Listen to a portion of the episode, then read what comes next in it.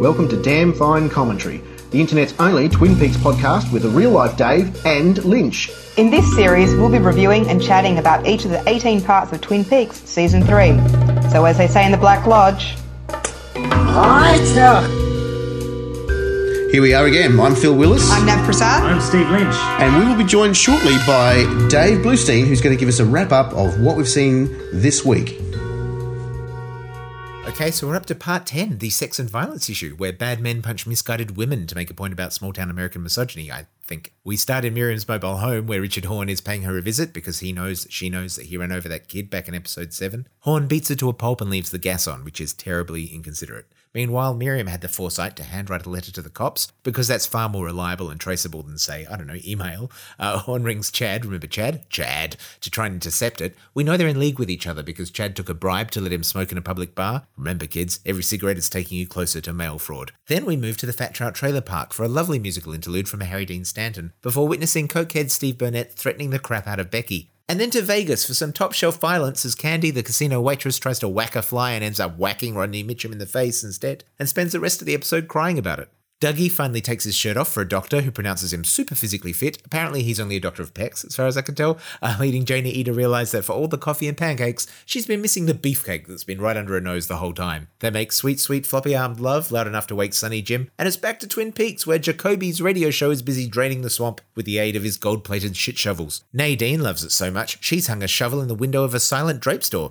Meanwhile, brother Jerry is still lost in the woods and getting crazier, and Chad, Chad, is so desperate to intercept that letter for Richard Horn that he even chats to Lucy about the weather. He then pulls the most awkward and unsubtle moves to steal Miriam's letter from the mailman and still manages to get away with it. Oh, Lucy. Richard Horn still isn't done. He goes around to his maternal grandmother's house and beats the crap out of her. Actually, beats her up as a euphemism. He chokes her, steals her money, threatens to rape her son, his own uncle, and drops the C bomb. Uncle Johnny can't help because he's been tied to a chair with a creepy Teddy Ruxpin, so he can't run into any more walls. America, this is what your president is doing to the healthcare system. Then, big reveal it turns out Anthony, the dodgy insurance agent, is working for Mr. Todd, who we now know is working for Evil Cooper. He goes to the Mitchum brothers to dob on Dougie, who they now know is also Mr. Jackpots, in an attempt to get him killed. Albert Rosenfeld, after a super cute dinner date with Constance Talbot, I shall call them Alberstance, goes to see his boss, but before Gordon Cole can answer the door, he gets a vision of Laura Palmer crying. Albert tells Cole that Diane is talking to Bad Cooper, then Tammy turns up with a picture of Bad Cooper at the scene of the black box in New York. Ben Horn has an angry phone call with his ex wife and finally caves to his dinner based feelings for Beverly, and Hawk and Margaret have another conversation, which is 90% exposition, 10% nonsense, and we go back to the Bang Bang Bar for a final goodbye song from Rebecca Del Rio, who manages somehow not to get beaten up.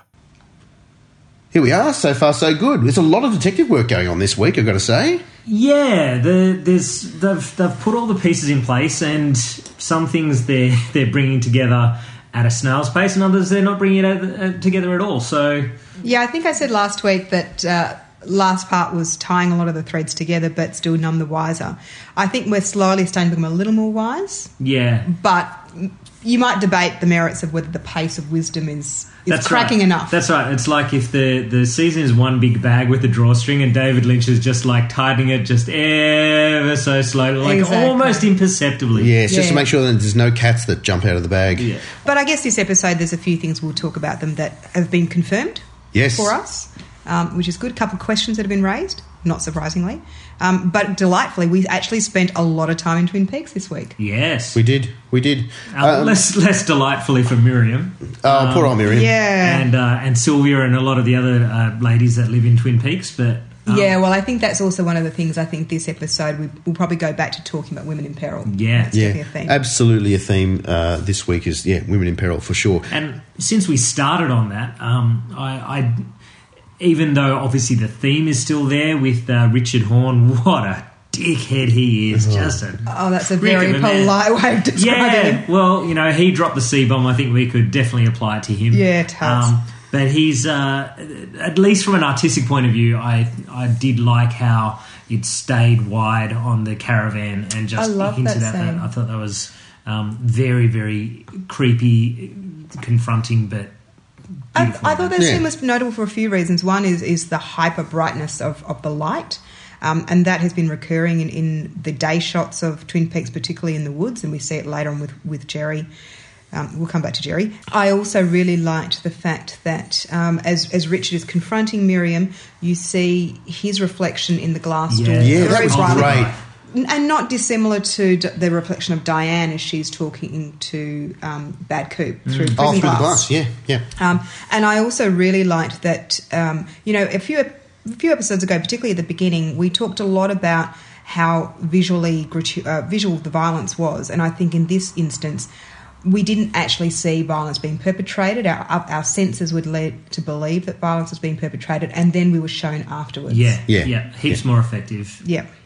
Yeah, I think less less is more in this case. I mean, we've already there's well less is more.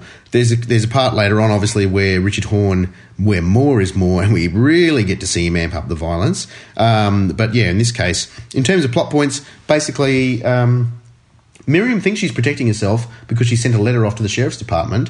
Very, Uh, very lazy way of doing. Oh my your- god, your what good a citizen work. stupid Yeah. woman, It's honestly. like Twin Peaks. We've established is not a huge place, Yep. um, so she really probably could have just gone and reported herself. Well, and she told the police, but they hadn't come back to her. Like, what's that about?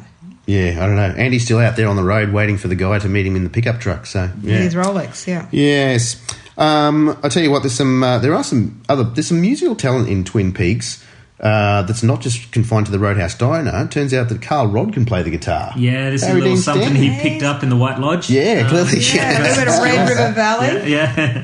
which is a beautiful, beautiful, sad, sweet song. And I think that whole scene was, I felt it felt it was a very poignant scene, Right. Um, Yeah. and, I- and, a, and a moment of poignancy just before we see more violence. yeah. I didn't even think. I didn't even realize it was a real song. That's a, like a folk song or something, is it? Yeah. Or, oh, okay. I didn't know. Um, this is completely off topic, but it just popped in my head. I'm going to say, it. um, what's your uh, what's when I say when you think about Harry Dean Stanton, what's the first role that comes into your mind? Because he was in Alien. He was the in That's the original- guy That's Oh, I'm probably thinking the of, first yeah. one I would think of as well. The, that was that's my second, and it just amused me that my the first thing I think of when I see Harry Dean Stanton. Did you ever see that um, uh, a fistful of dollars? The Clint Eastwood. Yeah, Yeah, yeah, yeah. yeah. So that was, as you remember, that that was Clint Eastwood going in as the man with no name, just like blowing away dudes on both sides of like Yeah. two different gangs. And when that was first screened on uh, television, um, the network needed to work out a way to make it palatable to um, to the the ordinary people out there. And like, hmm, how can we make it seem okay that there's this guy going in? And they like a- twelve years after the movie was filmed, they they shot a guy from behind pretending to be like Clint Eastwood. He was like about a foot shorter, like not built like him at all. And Harry Dean Stanton is like playing the head of the FBI, saying, "We need you to go into this town and pretend like you're a bad No, guy." wait, so he and was kill given- all he the was bad given a guys." mission, Yeah, that's basically. right. He Oh was my given a God. mission by the FBI. It's the shittiest low budget thing you've ever seen. I've got this on You DVD. I'm if- gonna have to go back and see yeah, it. It's it's definitely on the Blu-ray, um, but I'm sure it'll be on YouTube or something as well. Look it up. Uh, Harry Dean Stanton, fistful of dollars intro. Uh, He's just completely Um, been retconned in there. amazingly Wow. bad. Yeah. That's amazing. Wow. Yeah. Okay. I mean, the other thing about the Carl Rod scene is I think um, it's the second time we see a trailer. So I think there's like three trailers this episode. And I think this is the trailer park Mm. Oh episode. yeah, this is the Yeah. trailer park episode. There's women in peril, and then there are trailer parks. Yeah, everywhere. Um, yes, no, it's it's Steve and Becky. Oh, I, He's I just- love Grand. he's Another just- douchebag, it's- right? It's like he. It's one thing for the daughter to to just follow the footsteps of the mother and make the same mistakes, but she's actually found the one dude who's more violent than Leo Johnson, but ugly as fuck. At Oh, least, yeah. At least Leo Johnson, like a couple of girls, were like yeah, I can see, like he- Really?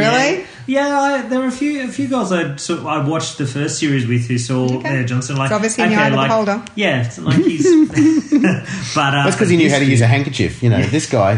Oh God, Oh, get that but- oh. filthy snot nose out of my face. Exactly. and a razor. That bum fluff moustache just shits You're not me to fooling tears. anybody. yeah, Yeah. I know. Look, he um, again, it's another woman in peril scene, um, and I, I- look, to be honest, I actually think part of the point of the Carl Rod scene is just to punctuate or to sort of give us a break Because it was one after another. That's strange. exactly. It was quite an assault um, on the audience as well as on the character on the, on the female characters. You know, but you know, it's so much Leo and Shelley. Anyone like you know, she can't keep house. She doesn't earn enough money. They can't afford their home.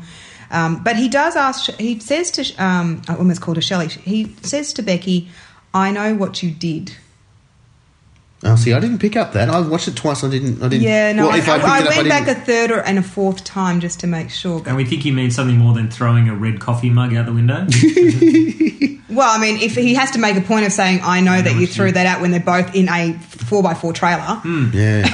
well, hardly notable. He is a stupid man, but but you're right. If he's the, that that does sound like there's an there's an extra level of mystery there. Well, because I think, and I can't remember if it was before, it was definitely before we went on air, but we were talking about, you know, this particular scene, does it really actually advance anything? Was it advance what we know about these characters? Does it advance their, the nature of the relationship? Does it advance anything in terms of the broader plot? And I think without that line, you'd be absolutely right, it doesn't do anything, because we've established that this guy's a bit of a douche anyway. Yeah. Um, I guess now he's a violent douche. but I, I, I do think that there is something in this. Well, what did she did? Anyway, I'm asking myself, what is it that Becky has done? yeah. yeah. yeah. Hmm. Thoughts? Hit us up on Twitter. exactly. We'll get to uh, we'll get to some of the very specific stuff that uh, that some of our friends on Twitter and Facebook have come up with. Um, look, it wasn't just uh, blokes hitting women; uh, also there were women hitting blokes.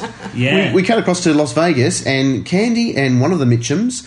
Uh, Candy is one of the three hostesses that sort of sort of uh, in in the scene where the I Mitchums call them the pink showgirls. Oh, yeah. the pink showgirls. Where Well, they- they're probably not showgirls. Yeah, where they they in the scene where the two Mitchum guys are just uh, beating up the casino manager. They're just there looking at their nails, Yeah. just not doing anything, completely unfazed by this. So Candy's along with Mandy and Sandy. Sandy, Mm-hmm. uh, Candy. Looking to swat a fly, actually swats Mr. Mitchum, and he's got a big cut over his eye and stuff like that that. scene took two more than two minutes. Yeah. From just from start, just pure silence as she was going, and you knew exactly where it was going. Oh, of course. But every second was delectable. So there's something, and we, I went, I went back and listened to at least the first couple of podcasts that we recorded, and one of the things that Lynchy, I think you were, or m- one of us was talking about how David Lynch really seems to have down pat holding a scene for just a fraction too long, just to make you feel uncomfortable, Yeah. Yeah. and. You know the green onion scene. I think uh, from a couple of parts ago was Yeah. about two minutes. I think it's about Yeah. two minutes and twelve seconds. It's probably just Yeah. that little bit too uncomfortable. This is probably about the same. Yep, I would yep. say. Yeah, yeah. Um, so, and b- yeah. it, it, it's it's because we've already seen already in this thing we've already seen someone get killed we've already seen some domestic violence we're waiting for something to happen we know that he's willing to go there Hmm. and we just have to figure out what the hell's going on and once he does get clocked by candy what's his response is he also going to go ape shit and go crazy or uh, I or think what? there's I think there's an element of that, but I also think there's an element of in this instance we all know how this scene is going to end. Like it's a classic slapstick Yeah. kind of Yeah. thing, Yeah. right? Um, and but there is a case of, as you said, Steve. Like just drawing things out and delaying the gratification that comes with going, oh yeah, there she's, there you Yeah. go, Yeah. it's happened. Yeah. I feel like maybe it, it serves a slight purpose as well in that um, the way that the Mitchum brothers had been set up, the only time we saw them before, they were like total badass mobster Vegas guys. Yeah, yeah. And in this uh, episode, they are that. They appear to be that, but they seem to be a bit uh, a pair of doofuses themselves. Yeah, yeah. And so it's really Yeah. showing that okay, we've we've they've they've got an appearance, but they're not necessarily going to. Um, going to live up to that appearance. They're not going to be the big bad boogeyman. They're going to try and throw their weight around, but um, I, I They're somewhat slightly inept. As yeah, well. I don't think. I, I think Dougie Jones, that cobra of a man, is not going to have too much problem with them when they uh, Yeah, they seem- set up their meeting, as we find out. They they seem like goons. They're not psychotics. Like they're not. They're no Red. They're No. no. they're no uh, Richard Horn. I mean, they're they're capable of violence and they're big tough guys that want to throw their weight around. But they don't seem like they're psychotic. They just seem like a bunch of dumb. yeah, well, I mean, later on down when they in the episode when they cancel the hit on Ike and it's like saves us some money, they're like nice and do the air. fist bump. This time I know I It's love it. like these guys are lovable. They're like the Leyland brothers. Yeah, that's right. They thought, oh, well, that- that'll save us a bit of cash. That'll Yeah. save us a whack of cash. A whack of Yeah, cash, exactly. Ike finally stepped on his dick. anyway, I guess I, you know, look, you know, Candy becomes hysterical after she has assaulted her. I guess Ray's her guy, um, to some extent, um, and it's a disproportionate amount of hysteria, which certainly plays out in the next time we see her. Yeah. but also just th- that he was like so lovely about it. He's like, no, no, it's it's fine, it's fine. And you know, his brother's hugging him, and she sees again, and it's like, no, no, no. So, Yeah, I, I've got a slightly different take on that, but I think maybe I'll save talking about that till the next time we talk Oh, about okay. these guys. The other big reveal, I guess, is that uh, they're watching TV. Is this where they're watching TV and they actually realise it was either this scene or the next? No, that scene. that's comes the in, next that one. comes Ah, a bit next one. later. So. That's right. No, we back, we go, go to Doug, Dougie. Finally, someone has taken Dougie to a doctor. Oh, Yeah. how long has it taken? It's only taken like five or six ep- six episodes. well, when the doctor basically just rolls with the punches as much as everyone else does. I know, I know. I mean, to be fair, like when Dougie ta- Dougie Coop takes his shirt off, fuck, it's Yeah. hot. You were rolling with those. Punches Oh my too. god, Yeah, I was. Yeah. Anyway, He's lean. And especially when he gets the uh, the blood pressure, it gives him like the epic vein. I know one ten over seventy. yeah. Nailed it. But um, hey, look, as you said, you know, it- he's clear, clearly he and Janie E, as we see, and this, this scene was beautifully played by Naomi Watts. Mm. Yeah. There's a real sort of subtlety in the way that her interest is piqued, Mm. no pun intended, um, once she realises that her once overweight, flabby loser of a husband actually is. Number one, he's rich. Number two, he moves like a cobra. Yeah, He moves like did- a cobra and he looks like a stallion, I guess. Yeah. Silent type. Exactly. exactly. So uh, yeah, one thing leads to another, and um, poor old Sonny Jim is terrorised by hearing his parents fuck in the other know, room. And I know, but can a I few just things say- happen. A few things happen before then. though. Do they? What else happens Oh. well then? He eats some cake. Oh, Do you not think that's hilarious? Like, I mean, seriously, He there, does it. there she is. Naomi Watts is sitting on a wooden chair. Yeah. Her back is to the wall. She's moving, and I'm actually demonstrating this. I don't know why I'm doing it because this is- it's. this doesn't make any sense for but radio. Yes, but anyway, that's right. she's moving around the chair. She's touching herself in parts that she's allowed Stop to it touch now. herself. Stop it.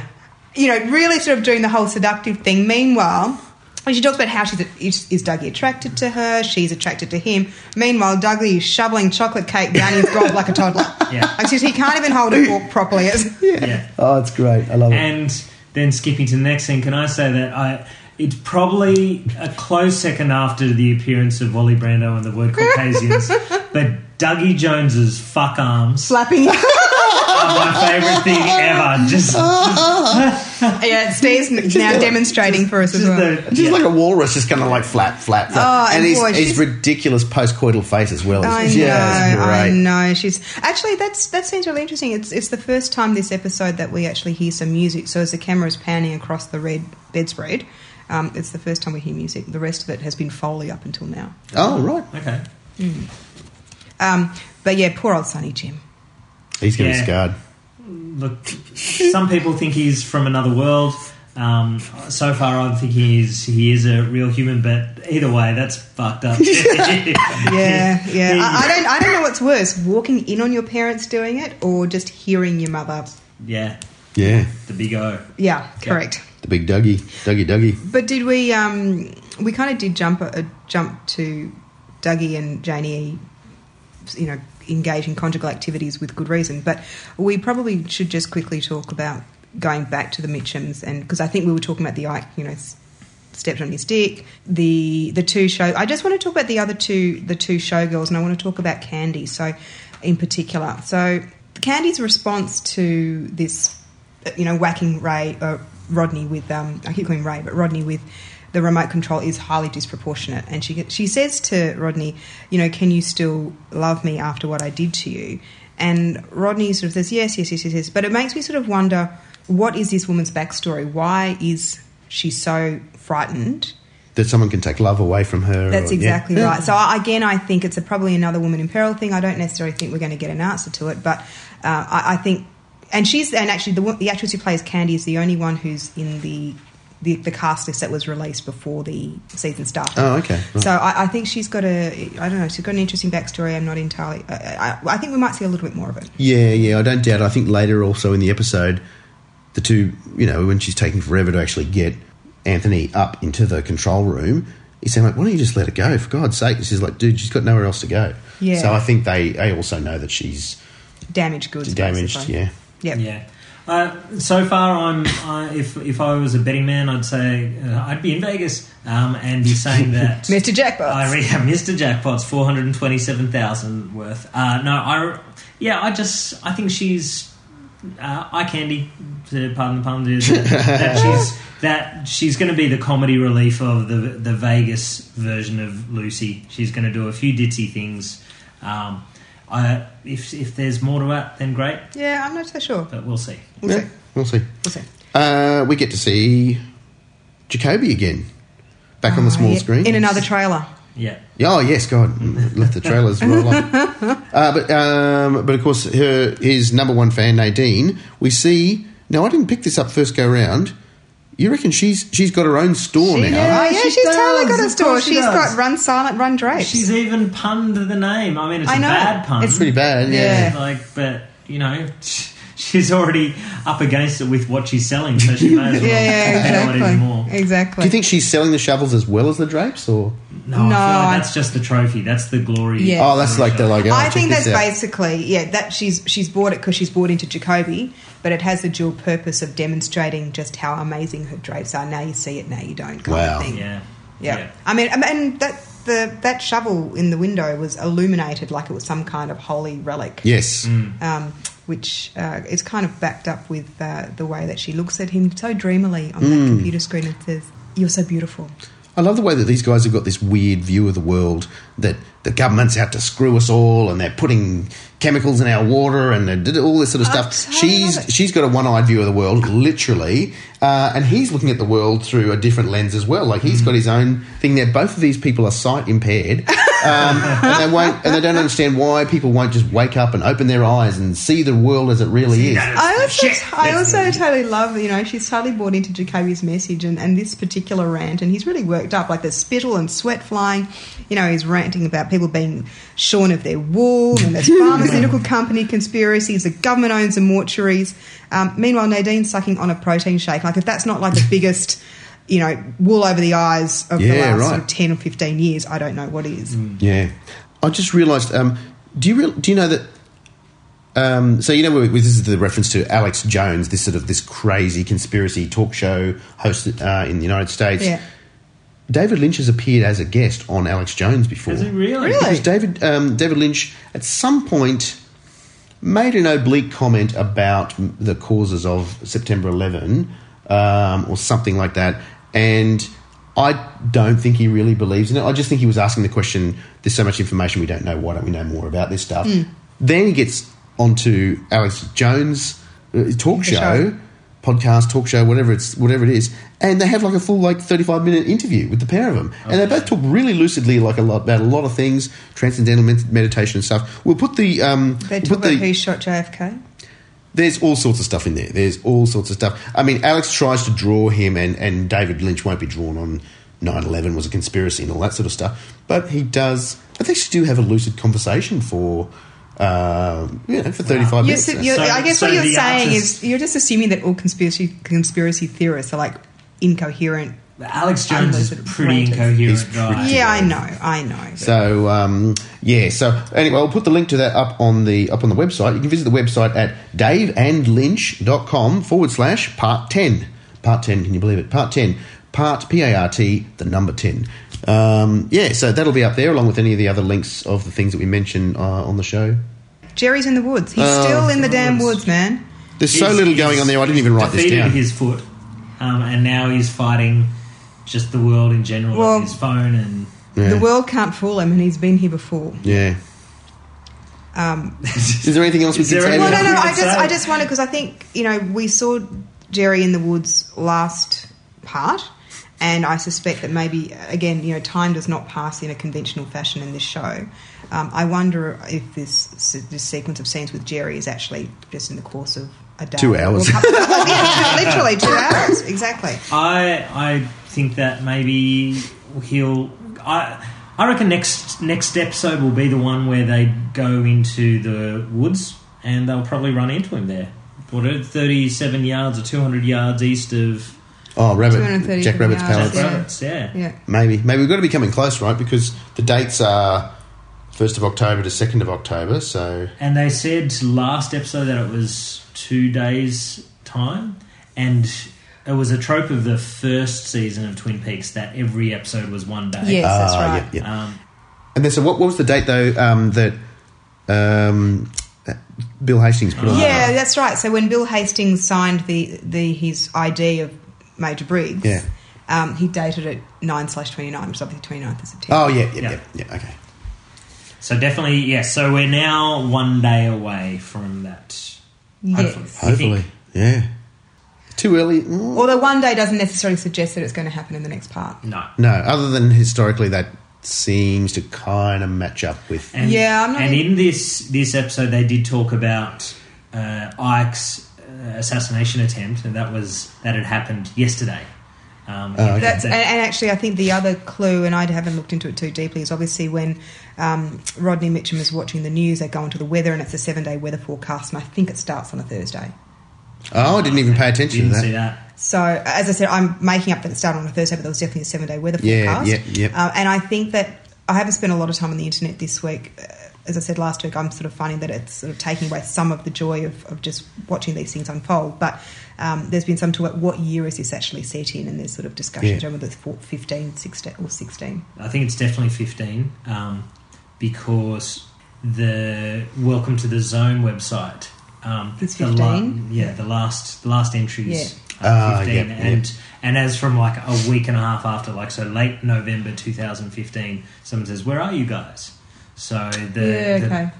visitor book indicates that Right, they right. went back after. Yeah. yeah. Nice. Um, the other one thing I would sort of point out from the original Twin Peaks series is that we can't you can't read too much forensically into this stuff. Is that there used to be you know they have these sort of like um, transition shots and there'd be an owl flying across the face of the moon Yeah, Mm. or yeah. a shot of the moon in the trees.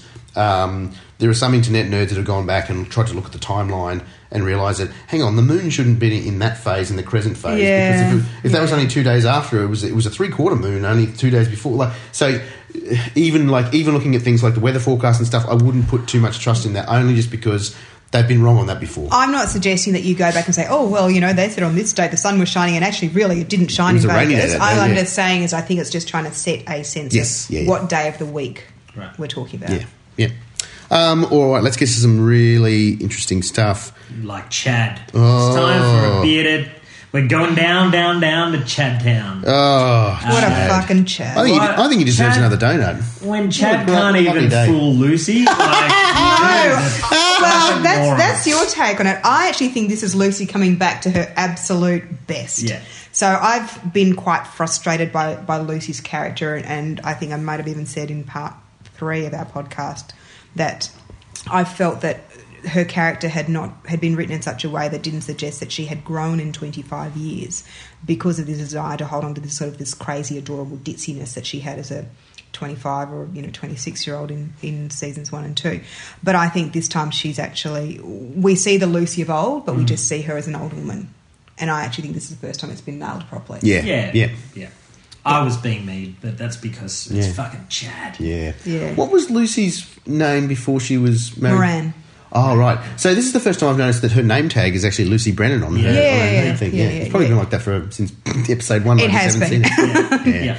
Also, I the one thing I noticed was just how big the receptionist sign is compared to the Lucy Brennan sign. It's like, is it possible that there's another receptionist that's not Lucy, and Yeah. that is just like she comes in for her shift, pops her her nameplate Oh, maybe, down, maybe. and She like seems- that's the only time we ever visit the Twin Peaks Sheriff's Office. or she Yeah. seems to be there all the time. Well, certainly in, in part in seasons one and two, she was there all the time, anytime, Yeah. time, Day or night, yeah, exactly. exactly. You know, she's when Chad patronizes her uh, and says, "Oh, well, I bet you and Andy wake up every morning and say what a beautiful morning it is," and she is just so charmingly literal. yeah, yeah, yeah, that Well, was great. You know, sometimes there's no time. yeah. But then Chad goes out for his ninja mission of stopping Oh, what a- the post. When he when he was flicking through the, the letters, the first thing I noticed was that the sheriff's department is on Main Street. The sheriff's office, Oh. the, the, when she's addressed the letter, Main Street. Now there is no properties on either side of the sheriff's department. How on earth could be And Main there's Street? nothing on the other side. Isn't of it the kind of road at the either. foot of the hill? Yeah, yeah, that's right. It's it's it, it ain't no Main Street when, when I was there. The that's other for thing sure. that's interesting, and I, I'm not going to read anything into it. I'm just going to point it out is that the letter that Chad pilfers from the from the pile of mail is written by Miriam Hodges. Uh, um, Miriam, that the Miriam that was killed in the beginning of the episode is actually credited as Miriam Sullivan. What? Oh, he's, he's, he's fucked missed it. He's fucked it. He's got the wrong Miriam letter. Oh, that is That's genius. great. You just earned the most valuable player a- Yeah, a- totally. award of the entire Totally. podcast. It had to happen Wow. eventually. Wow. Your little highlighting of every No, character. as Oh. seriously, I've Carl come and I've through had has- some utter has bimbo come- moments in the that's last 10 parts, awesome. so. I, Yeah, my credit jaw's where still it's on due. the on the table. I- That is phenomenal. He's picked the wrong Miriam. Brilliant. What a Chad. oh, God, that's hilarious. All right. Well, so that means we might still have a letter that explains it all. Oh, that's great. yeah. Because why would you put a letter out there and then not have it arrive? Of course, that's exactly. Oh, wow. Yes, internet, you heard it first. The letter that Chad picked up is not really Miriam's letter; it's a different Miriam. I don't think that anyone I else also- in the internet would have picked that up. I, guarantee. well, it. I also don't know because um, Miriam says to Richard, I sent them a letter today. yeah. And clearly we're in the same day. Yeah. Like, things move slowly in Twin Peaks. I'm pretty sure that even the US Postal Service does not move within the day. Yeah. Oh, I think you've got it. I think you've nailed it. That's going to be a great point, and great twist that comes a bit later on. That's going to be fantastic. Well, we'll see. We'll see. Let's not make any. it's almost as exciting as Richard Horn robbing his grandma. Oh my god. Sylvia, please. We shouldn't laugh about this scene because it's, it's actually. Oh, this is terrifying, Yeah. bona fide. but I, Firstly, gl- uh, oh, No, no, no, I was- you go, go, go. I was just going to say Johnny's not dead, so yay. thank Yes, oh, God. yes. Yeah. Yeah. I thought you guys were jumping the gun a bit last week to say that Johnny was dead. I was thinking that and everything that we know from Twin Peaks, when people bash their head against things, they, they tend to pop out the other side. Including the finale, Ben Horn. That's exactly- got Ben his head Horn's done it bashed in. before, yeah. I mean, bad Coop. Um, Cooper's banged his head into a mirror. Um, but no, Johnny's alive, uh, and it seems that we now have confirmation that yes, Richard Dipshit Horn is Audrey's son. Well, no, we don't. Well, he calls her grandma. So That's true. There's Actually, no sorry, yeah, other, that's right, that's no right, other Horn sorry. siblings that I'm aware of. Could be Johnny's son. Well, It's a, it's, yeah, a, it's, a, it's a stretch. yeah, Sorry, Biologically. That's his dad, and he's like, I'm going to cornhole him over there. I, I, was, I, was, I was actually being very Oh, precise God. because what we know is that Sylvie's his grandmother, but that's all we actually we just extrapolate that it's Audrey's. yeah. It's got to be. I think we're I think we're down to it. It's a- um, yeah. uh, look from our um, our Facebook fans, Sonia H uh, on Facebook. Hello, Hey, Sonia. Um, yeah, definitely had the theory that uh, yeah, this scene above all others is pretty much confirming that Richard Horn's mum is Audrey. Surely. Yep. Yep. Yeah. I'm with you, Sonia. I am too, to be fair, despite my being very pedantic about it. Um, but obviously, the question still remains: Who is his father? And Yes. frankly, if if it is Audrey's child, then that that increases the chance of it being bad coop because Yeah. you know fifty percent scumbag Yeah. in the, in the DNA, Yeah, yeah. and that's not Audrey's side. No, I no, must no. make that That's, clear. that's the dad side. Um, oh god. There's, a, there's What- actually a lot to talk about this scene. Again, it's another woman in peril scene. It's a very different presentation of, of violence. So, um, you know, because you've got this juxtaposition of a, a quite a, a sort of almost melodramatic 1930s kind of soundtrack that's underneath. You've got Yes. the comedy of the teddy bear with the, with the fishbowl on its head saying, "Hello, Johnny. How are you today?" Meanwhile, this this awful violence is being per- you know perpetrated against a, an elderly woman and her and her disabled son, Hmm. effectively. So I, I feel that some of the choices that were made around soundtrack and and the sort of you know. The, the teddy bear and all the rest of it to try and sort of soften the blow of some of the violence, Yes, or just yeah. to because we have had such an assault Yeah. to date. To me, the closest thing it reminded me of was the scene um, where the Droogs in Clockwork Orange, where the Droogs break Yeah. into the author's house. Yeah. Yeah. Um, and the the soundtrack is singing in the rain, singing in the rain. So this is bright, upbeat, yeah, um, I, you're quite right. uh, kind of soundtrack, and then the most despicable, you know, acts of violence and savagery, uh, just you know, shown to us. Um, it, it seems like it was the same type of thing where you Yeah. juxtapose the music with the action. because when you notice that as well, then it, it gives an extra level of the horror of it. So Yeah. Yes, that's I don't right. know about you guys, but the the teddy bear to say hello Johnny over and over again, I tuned that out, and then when I, I tuned it back in, I was like, oh man, that's still going. That's that's Yeah. really Yeah. freaky. Yeah. Just sort of adding that that thing that Twin Peaks does so well of taking something that's just a bit normal, a bit sort of Mm. domestic, um, and having violence or horror happening around it. Yeah, and you know, it's it, you know c- clearly they're on a housing es- they live on a housing estate or a community of some sort because um, we know that there's a, a concierge or a gatekeeper or someone who announces that that you know your grandson is driving through. gated community. they So call I it guess in I the guess I United guess States. it's the horror of you know sort of violence in suburbia, which is a Yeah. theme that Lynch sort of visits a number of times Yeah. during the course of his work. yeah. yeah, yeah. Um, to say nothing of the fact that they've got Johnny Horn fucking tied up.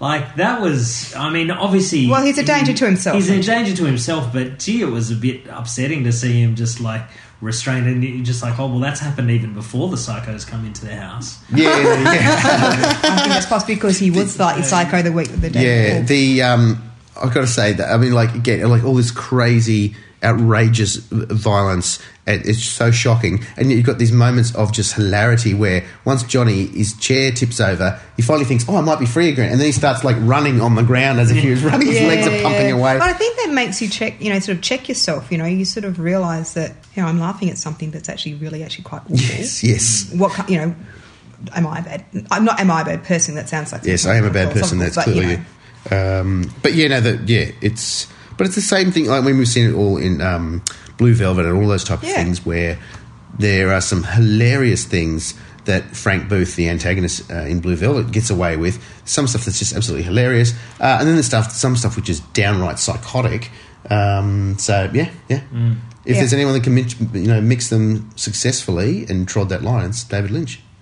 Don't know about uh, Richard Horn's choice of like just when he's when he's making his exit, just like, like just drop the C bomb, like for no like no real effect. You've already, you've already done it. you've already scared everyone. Uh, It's just a little bit of throwing your toys at that stage. Yes. I, I should say that in Australia we've got a much more relaxed relationship with than uh, perhaps the United States. Oh, Yeah. and not related to other countries, right? So, like in countries like Ireland, it's Ireland- actually just part of the yeah, vernacular. that's, yeah, that's right. Yeah. So um, The um, yeah, it definitely is, and I feel like America. We've seen it in uh, Game of Thrones, and also to a degree in Sopranos and The Wire. And I think is this the first we've seen in Twin Yeah. Peaks? yeah. Yeah. okay. But I, I feel like Americans are trying it on. I feel like Americans have Trying seen on enough. size, yeah. Just seeing like, oh, see how this fits. And I mean, like, I've got. Um, when I was working uh, in the building industry, there were some people that like that was every second word, and that did not. It, it was not. A, it was not a thing. It was just something you said.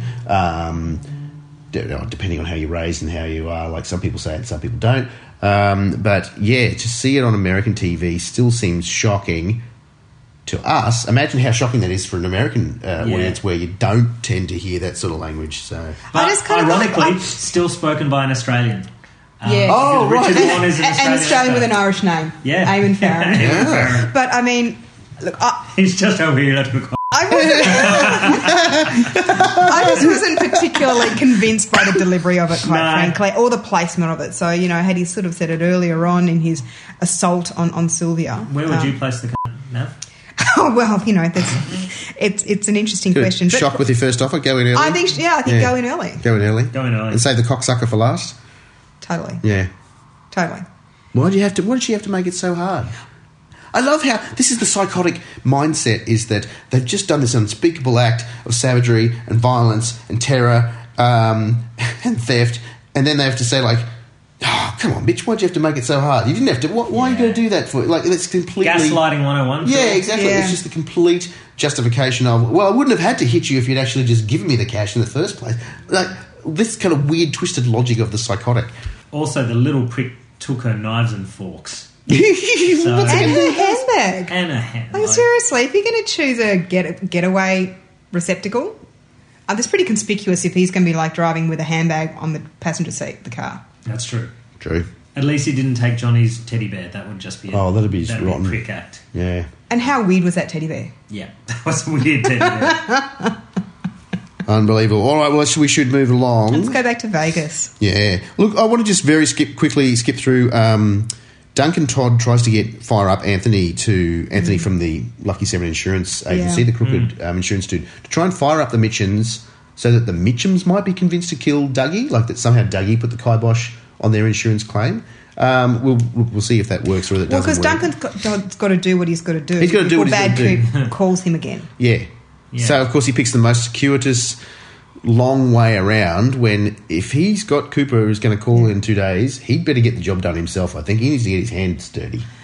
Yeah, I I also was I reading this wrong. He said to Anthony Sinclair, uh, "We've got to pin on Dougie Jones the thirty million dollar claim that we conspired to Yeah. deny them." Yes. So if so, how was it that Anthony Sinclair wasn't going to get hit, wasn't going to get whacked by if if he was involved in something that so he clearly sold these guys their insurance policy. The casino burns down. Yeah. Now they're getting denied, but he was actually working to allow them to actually have that money.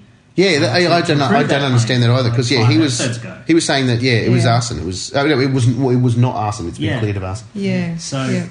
I don't know. I didn't get that bit. Maybe we maybe it'll become clearer. But I guess you know, uh, I think last episode, Phil, you were saying that you know, Dougie Coop has someone is is you know, there's an angel on his shoulder because he's escaped death what, at least three times now. Yeah, yeah, right. Um, and I think there's probably going to be, there'll be a fourth time that he escapes death thanks to the little green flashes that were appearing on those case files. Yeah, How many parts ago that actually allowed Bushnell Mullins to become aware that there is something not quite right with the Mitchum's insurance claim? yeah. Yeah, Mr. Todd, his his gang of his gang of assassins is some dudes in a car.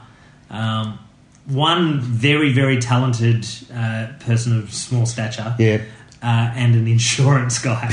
Yeah. Like- yeah, He needs to step up his and game. um, yeah, and, and Roger, who just seems to come in for like thirty seconds, Yeah. deliver a message, and Yeah. go back out again. yeah. you picked it last week. Albert Rosenfeld was not in the bathroom. He actually was sweet talking Yeah. Constance. Hottest power couple in uh, Wow. the FBI. Yeah, loving it. Yeah. It's yeah. really cute, and actually, after everything that we have seen to date in this episode, thank God there was just something that was made you think that maybe there's some good in the world. Yeah. Yeah. Yeah. Yeah. Even- And of course, uh, back in 1990, I don't know if the idea of Albert Rosenfeld sharing his worldview was what, what would what would convince you there's something good in the world. But we've all mellowed. We love it. Um, I would like to. I'd like to think that the the bits where they were talking and. He, she was laughing at his stories. He was like, and then I said, "Woof." Uh, just hope. I can only hope. Oh, it's really cute. But how, how pervy is Gordon Cole? So Denise Bryson warned Cole about Tammy Preston. Yeah. And um, we sort of see that uh, you know, while Cole is watching this beautiful scene unfold between Albert and Constance, he's beckoning to Tammy and he uses it as an excuse to get his arm around the Yeah. waist. He gets a bit handsy. It He- does. yeah. I'd, I'm thinking that's like David Lynch just escorting her out of shots. okay, Christy, you tried to act in All this right, scene, but sweetheart. you failed. Uh, yeah. Um, this is stage left over here. that's Yeah. right. Just uh, everyone listening to this, just watch that scene one more time and just watch Christabel's eyebrows as she tries to act. Like- It's like, oh, that's exactly how you don't act. ladies and gentlemen. every every instinct she has is wrong. Yeah, still not convinced by her. But uh, what happens? Well, then we go back to Gordon Cole's apartment where he's sitting down drinking red wine and drawing cartoons like. he's doing it like Reg Mombasa Okay. cartoons Yeah. with a sharpie. Have you been on the internet this week? I have yes. Is there anything about the um, the sketch? The deer, the deer dog. Or, I saw one very interesting theory. Yes, um, that it is a spotted elk.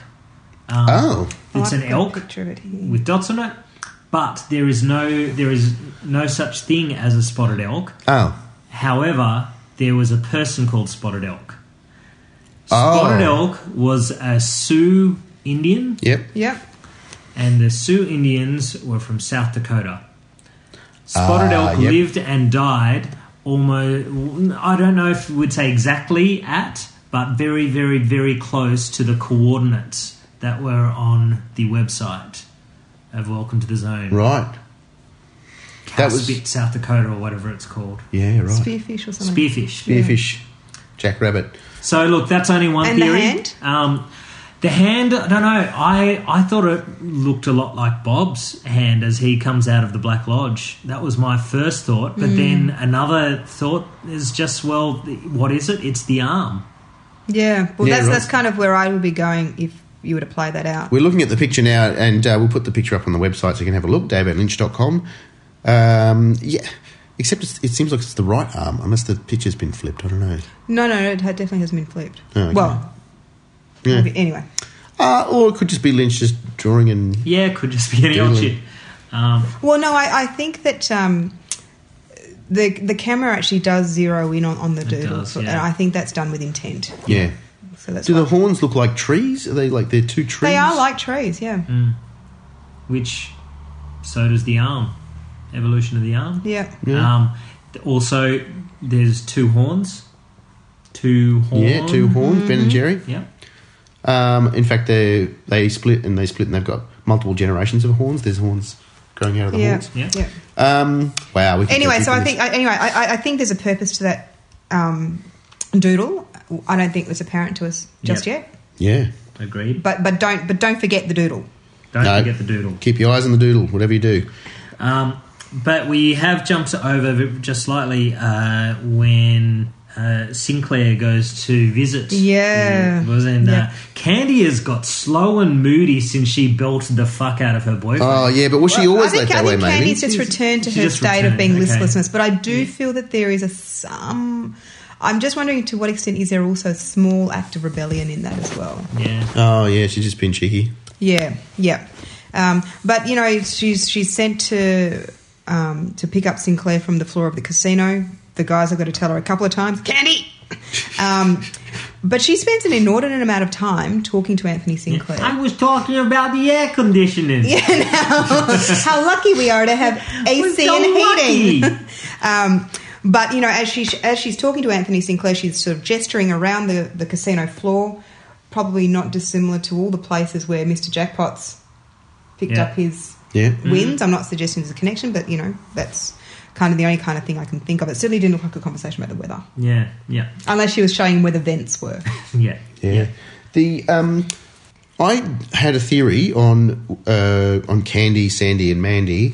Um, is that they're have we, sorry? Did did I just actually talk about this? Where I think that they might actually just be savants and they're looking at the. No, we talked about that. off Oh, we air. talked about it but off air. That's right. So I've got this feeling because they always seem to be standing up against the wall.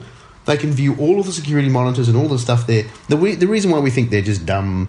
You know, oh, th- oh look, it's Candy and Sandy and Mandy. Uh, maybe they're just like Rain Man, and they're just sitting there looking for card sheets, and they Wow, and yeah. they're just going to go, wait, table number 14, that guy, he put the thing, he put the ace up his sleeve.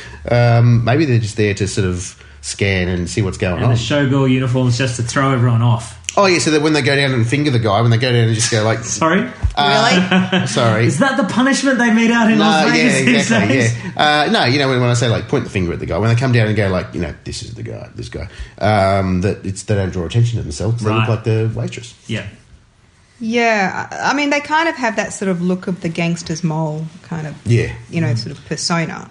Um, I, I don't think that's the craziest theory you've ever had, Phil, that they are actually highly observant. that'd be lovely. Trained spotters. Yeah. they're Yeah. Mm. just- Well, I think it'd also be nice because, you know, typically women of this sort, and we sort of hear about it from, in terms of Candy's story about how she's, you know, she's got nowhere to go. Uh, typically, these sorts of women are portrayed as either sort of not being bright or have come from bad places or whatever. So it'd be nice if they were empowered a little bit more. Yes. Yeah. Yeah. I'm all for it. Yeah. Um, we skipped back in time just to talk about Candy and, and the girls, but uh, skipping back forward uh, after the wonderful uh, camera movement to see the spotted elk or whatever it may be. Yeah, yeah. We see Laura Palmer. Yeah. Oh, yeah, in um, in Cole's hotel. Yes, yeah, absolutely. quarter of a second. Now, no idea what it means yet, but bugger me if it wasn't really powerful for those couple of seconds. Oh. Yeah, it was God. totally creepy. Yeah, I know, right? The is that the shot where she arrives on the orchid man's door? Is that is that where that's I from? couldn't Or? pick it. I, um, I would guess it's from Firewalk with Me. at It is some by Walk with stage. Me, yeah, but I Okay. couldn't pick which scene it was. I'm thinking it's um Yeah, the flower guy, the hothouse man. Yeah, I think you may be right. Harold Smith. Yeah. Yeah. Um, but it's it's obviously it's not Laura, it's it's Albert. But what that Im- what that implies now could it be um, the the the Laura spirit that was dispatched into the world in episode eight is making itself known again. Hmm. Um, maybe it's letting her know, letting Cole know that yeah, Laura Palmer is is Still in closer play. than than yeah, still in play. Uh, Well, and Laura is the one, hence the title Laura of the is episode. one. Yep. Yep. Um, so yep, Log Lady and uh, Gordon Cole's Oh. vision seem to be in agreement at this stage. Yeah. Yeah. I've got no idea what that means. Anything I would say. I mean, is- Albert's obviously aware that Cole has seen something or he's looked past his shoulder or something because when sort of Albert sort of looks around behind him to sort of say, well, what are you kind of looking at Mm. kind of thing. So, um, yeah. And the other thing is, would Gordon Cole as a character recognize Laura Palmer that easily? Uh, he's he would have seen the dead body. Um, he Oh, would the have seen some file photographs. photos, but would Photos. you s- would you would he twig that quickly? I don't know. Don't know. Maybe he doesn't. Maybe he's Or confused. maybe he hasn't, maybe he... Maybe he just saw a screaming girl in his doorway and just. That's, that- but that's the thing. Like Freaked the maybe hell out. maybe he's not conscious that it's Laura. Or Yeah. I mean, I I- you know we've talked about this a few times. Is that you've got to really sort of not overlay what you know, what we've been shown onto the individual characters. Totally. Yeah. Yeah. Yeah. Um, but Laura disappears, and uh, Albert is there with some news. We learn a bit more about Diane. Oh boy, did we learn about Diane. Yeah. Yeah. This is one that Sonia from uh, Facebook was keen to find out about as well. Finally, Yeah. is this some sort of confirmation that Diane is not on the up and up, but Diane is somehow linked to Bad Cooper? Like that she's not. She's a bad operator. She's a baddie yeah, and because she responded to the text message yep. in a highly encrypted message, which I can only assume that Albert was being facetious when he was saying that. Right. Um, and the message was something like, I don't know. I kind of took him a bit literally, actually. "Oh, that it was actually highly." He encrypted. was heavily I- encrypted. yeah, I, I, I did that, but I, I like the idea of Albert being facetious. I he, just. he didn't have his facetious face on at this time. Oh, Yeah, right. I that's just, right. I just thought he was being sarcastic. Like, and he sent a highly uh, encrypted message. It said they have Hastings and they're going to take him to the site. So yeah, Or he's going to take them to the site. Yeah. Maybe the encryption uh, just puts it in all caps and puts punctuation. you know, like it's.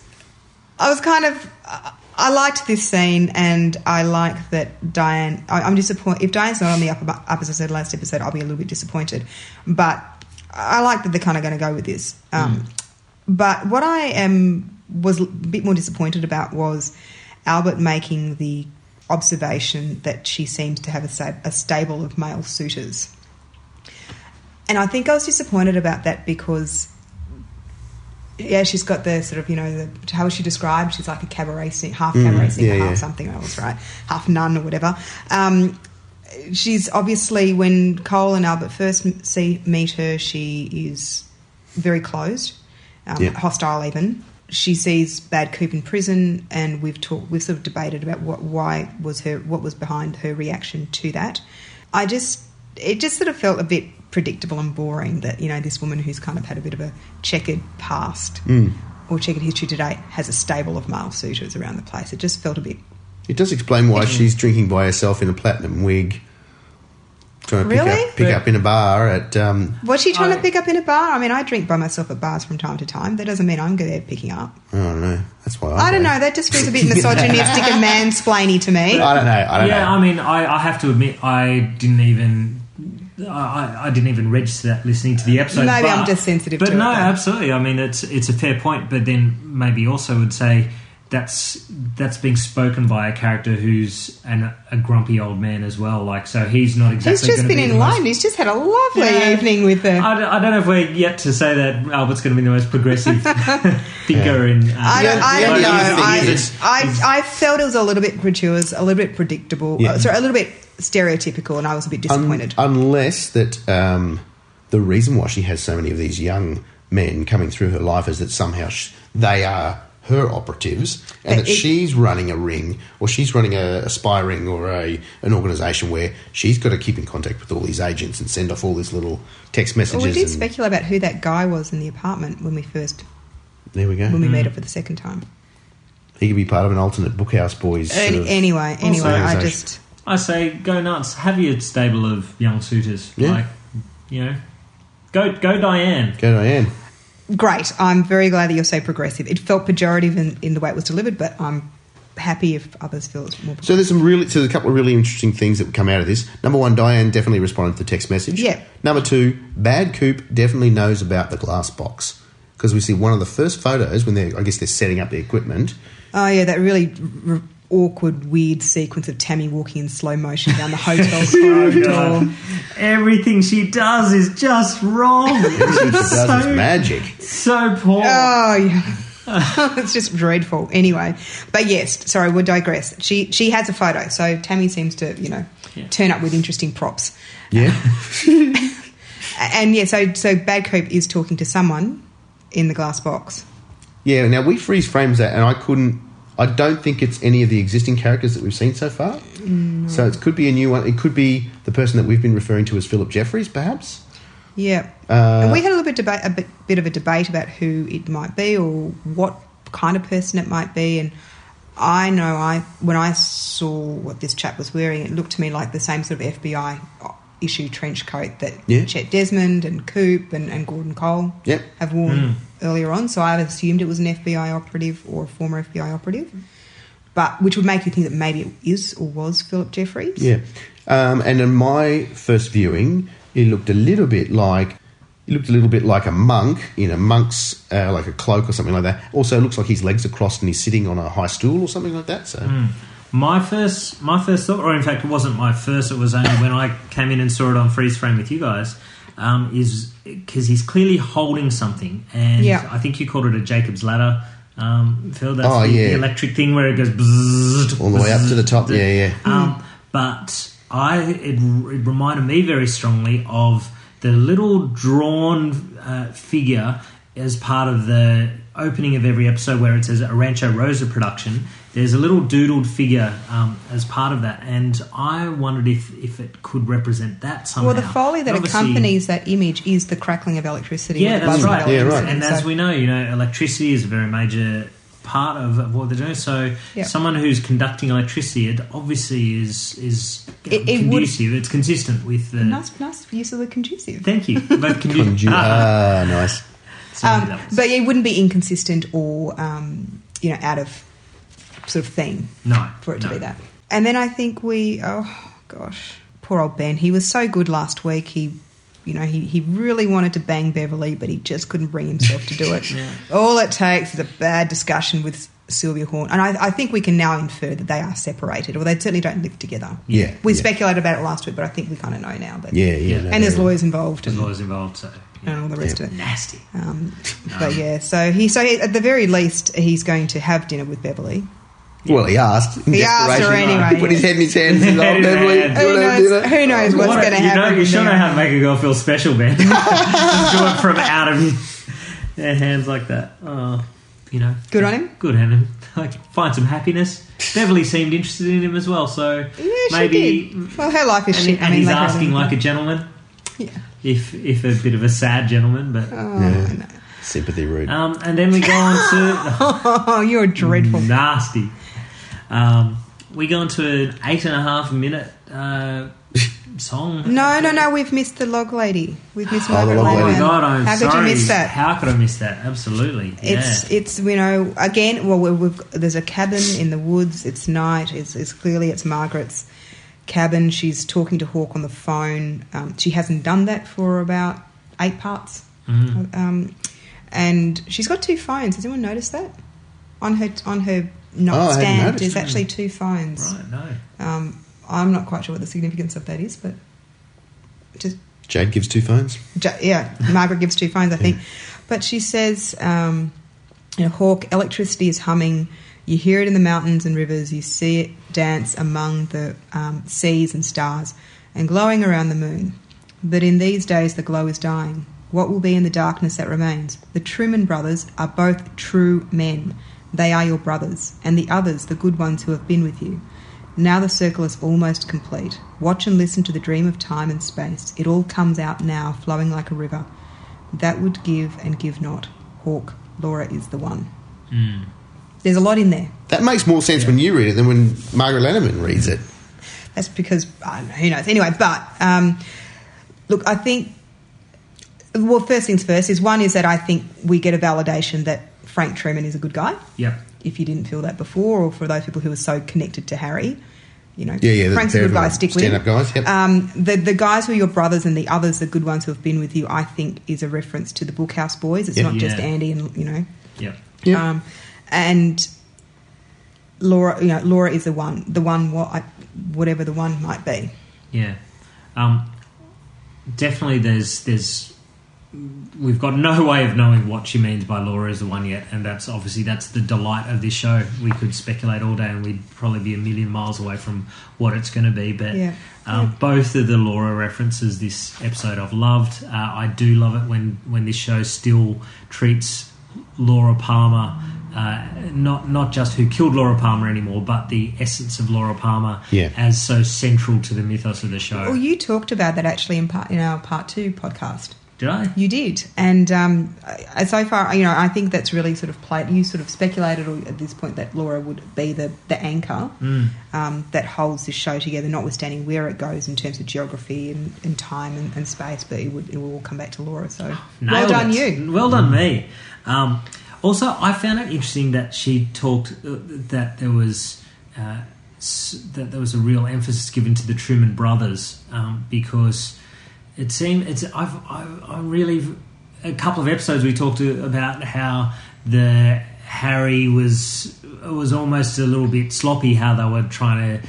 Um, to shoehorn him into the Yeah, episode, right, and, oh, yeah. I hope you feel better, Harry. You're hanging up now, and- Yep. Yeah. but they're, they are talking about the Truman brothers, so maybe the the character of Harry Truman, even if Aunt Kane isn't part of the show, Mo. doesn't if if Mo ain't part of it, maybe Mo's still got uh, a role to play. Yeah, yeah, yeah. Um, you know, it- this feels like a lovely. This scene feels like a very nice bookend to um, part two, where Margaret talks about the stars turn and the time presents itself. So I I don't know if we'll see Margaret again, but I kind of feel like her job here is now done. Yeah. Yeah. She is she is a harbin, harbin, harbinger, harbinger, Harbinger. harbinger of. I've been saying harbinger my whole life. It's really I it's could be Harbinger. wrong. Damn it! No, no, no. I'm I'm, I'm Anyway. sure I'm She wrong. is a, she's an omen of uh, of uh, of what is to come. There's some sort of mythical, mystical thing that's going to happen. We're going to have the resolution of opposites, that which is and that which is not. The conf, you know the confluence of male and female, the sun and the moon, the creative and the destructive. The The duality. the That's duality. Recurrence. Uh, and to recurrence. say that Laura is the one, normally in uh, in mythology and mysticism, we talk about if someone is the one, they're they're removing the differences between male and female. They're um, you know when when people that meditate. Uh, talk about saying, I just feel one with everything, and you realize that I'm not different to you, and you're not different from the trees and the rocks and the whatever. Like the idea that we see ourselves as individuals, and ego has wrapped us up in this idea that we are this, and the, there's this thing called the other, and it doesn't belong to us, and we don't have to relate to it or deal with it. Uh, but many religions, particularly the mystic um, side, like um, Sufi Islam or um, any of the Gnostic Christian stuff, a lot talk about the idea that we should be trying to remove the distinctions between good and evil, and right and wrong, and left and right, and male and female, and see things as a continuum, as a whole, as a one, Laura is the one, the, the one thing that actually is going to combine these things together. yeah, I, I, I think that's probably a fair observation. Is is that the same for the Eddie Murphy character in The Golden Child? He's the one as well. True. So What I love about this scene is that Hawk does not say a word. He's contemplating what she's saying. It, you know, Margaret is really given space to sort of- Yeah. to say what she has to say. I hope he was actually there and listening. and It's not just like Yeah, I was gonna say- he's listening to a, a message that this is art. Leave a message. um, but It's, it's a night with a crescent moon, yeah, Yes. and we um, we go back to the Bang Bang Bar. And every time we go back to the bar, I keep thinking, oh, maybe we'll see some old some Twin Peaks favourites, but um, we're disappointed again on that front. And we have a, a, a song that I think is kind of actually the internet has reacted to quite, um, sort of probably more so than a lot of the other songs that have. In a good way or a bad way?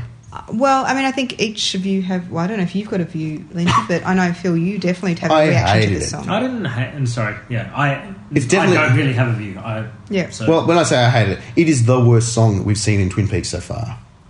Um, that's not to say that it's a bad song, but it's worse compared to every other song that we've he- I heard so feel far. it's in my the opinion. song that has the closest connection to what we have seen throughout the episode. If you sort of go through the lyrics and no stars, you know. Yep. but as a song or as a standalone piece of, of art, uh, I think it's overindulgent and just went on for way too long. There's no, doesn't seem to be any structure to it. There's no rhyme or reason to it. I couldn't pick any verse, chorus, or.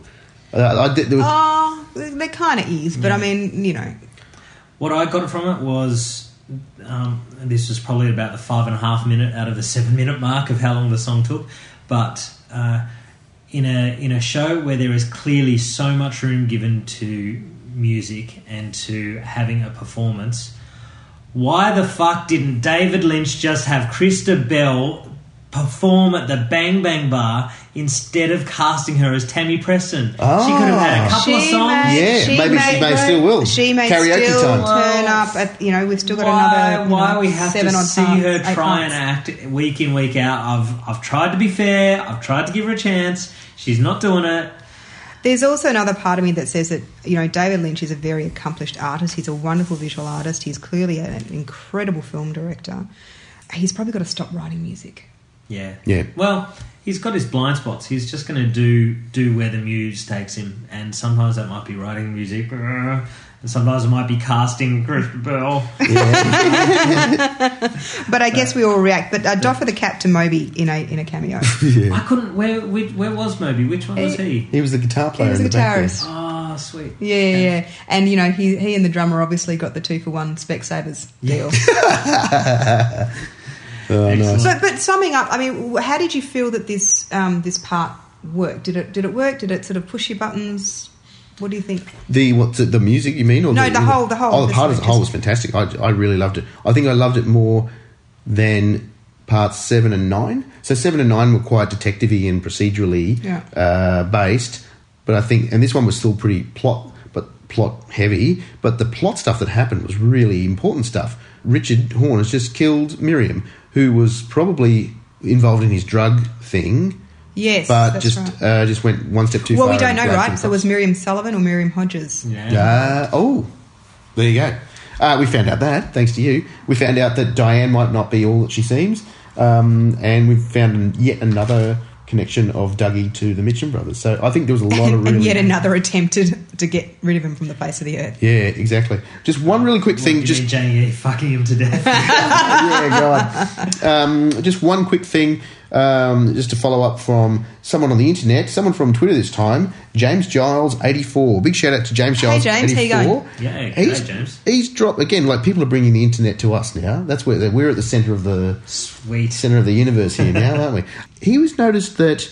So on the message that uh, Major Briggs Yeah. rolls up into the little tube, and then twenty five little years ti- mini later, time the capsule little time thing. capsule thing, Yeah. and it comes out, and the paper says Cooper, Cooper, Coo. What's the last thing that Briggs says before he dies? In the Cooper Cooper. as he's, he's as he Yeah. rises, he's saying Whoa. Cooper, Cooper.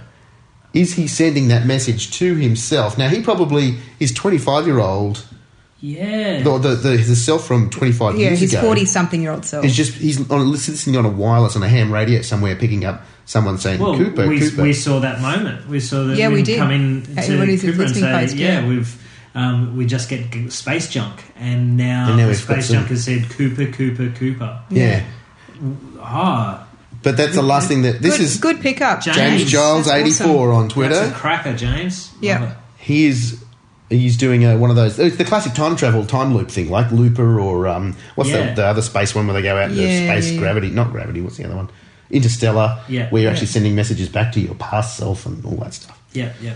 Um, no, I think uh, look, I, I reckon that's a that's a great theory because um, I do feel like the the, the major Briggs, um, you know, the every, everything he's been doing, his head has been communicating. So Yeah. the Cooper Cooper story um, that uh, that Hastings told, the floating in space Yeah. and saying blue rose, Yeah. like he's he's trying to communicate across the void. Yeah. Um, and I think that'd be fantastic if they've structured in a way where he communicates across the void to himself and through himself to his son. I, Yeah. th- I think James has cracked it on that front. Yeah, Yeah. yeah, absolutely. James, you're always cool.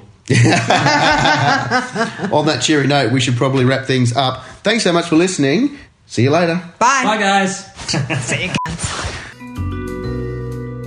You've been listening to Damn Fine Commentary with Dave and Lynch.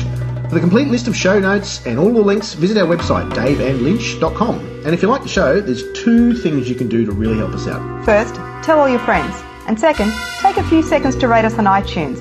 It makes a huge difference and helps other people find us. Look, did we miss anything? Do you have a comment, a question, or a suggestion? Drop us a line at daveandlynch at gmail.com or you can follow us on your social media of choice.